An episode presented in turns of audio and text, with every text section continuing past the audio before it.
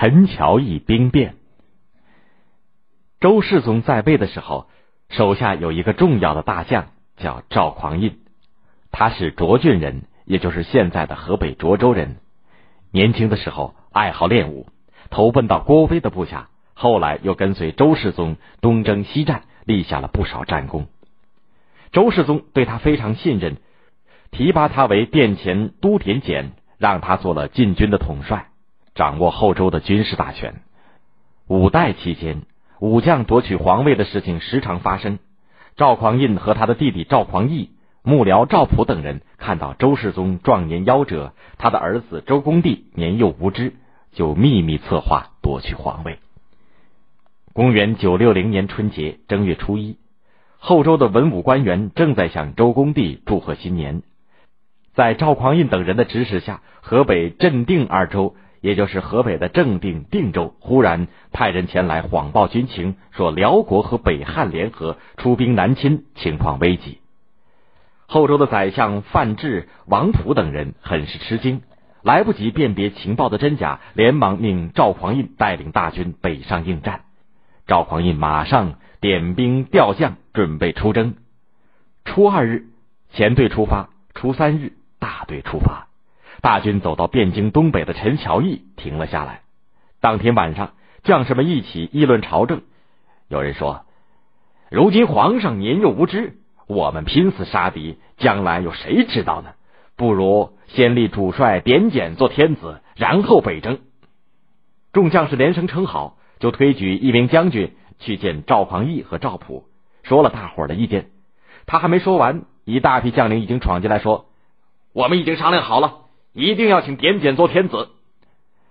赵匡义和赵普听了，满心高兴，就命令诸将领分布周围，等待天明。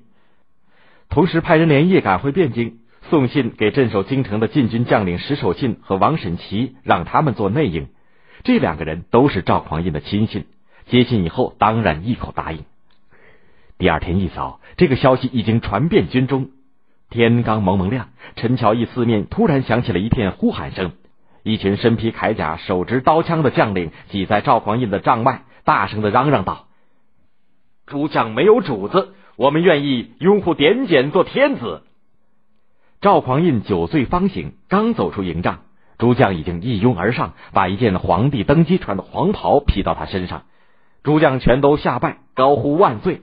他们把赵匡胤推上了马背，请他回转汴京。赵匡胤这才拉住缰绳，假意推让了一番，然后向诸将说：“你们贪图富贵，立我为天子，能听从我的命令吗？”诸将齐声回答说：“愿意听受命令。”赵匡胤又说：“你们进了京城，不得惊犯宫廷，不得侮辱大臣，不得任意抢掠，凡是听从命令的，定有重赏。”违反命令的，一律严办。大家不敢不从，自然齐声答应。于是赵匡胤带领大军回转汴京。他在回汴京以前，已经派人去见范质、王普等人，把兵变的消息告诉了他们。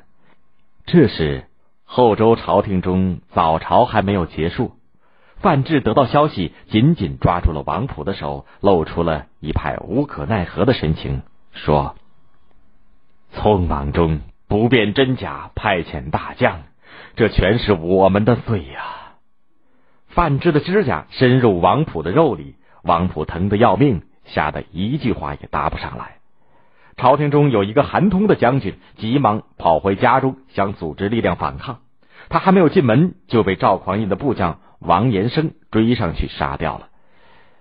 京城当中的禁军都掌握在石守信、王审琦的手里。有这个两人做内应，后周也就再也没有人敢反抗了。没有多久，赵匡胤带领大军进了汴京，他命令士兵归营，自己暂时回到原来的公署。有些将士把范质、王普拥到赵匡胤那里，赵匡胤假意流着眼泪，哭着说：“我受周世宗的厚恩。”想不到受将士们的逼迫，做出这样的事来，真叫人惭愧。我该怎么办呢？范质还没有来得及回答，一个叫做罗延圭的将军拔剑上前，声色俱厉的说：“我们没有主子，今天一定要立点检做天子。赵匡胤假意喝道：“还不退下！”王普吓得脸都变色了，他退到台阶下，先向赵匡胤低头拜了下去。范质没有办法，也只好跟着下拜。正月初五日，赵匡胤在崇元殿召集百官举行称帝仪式。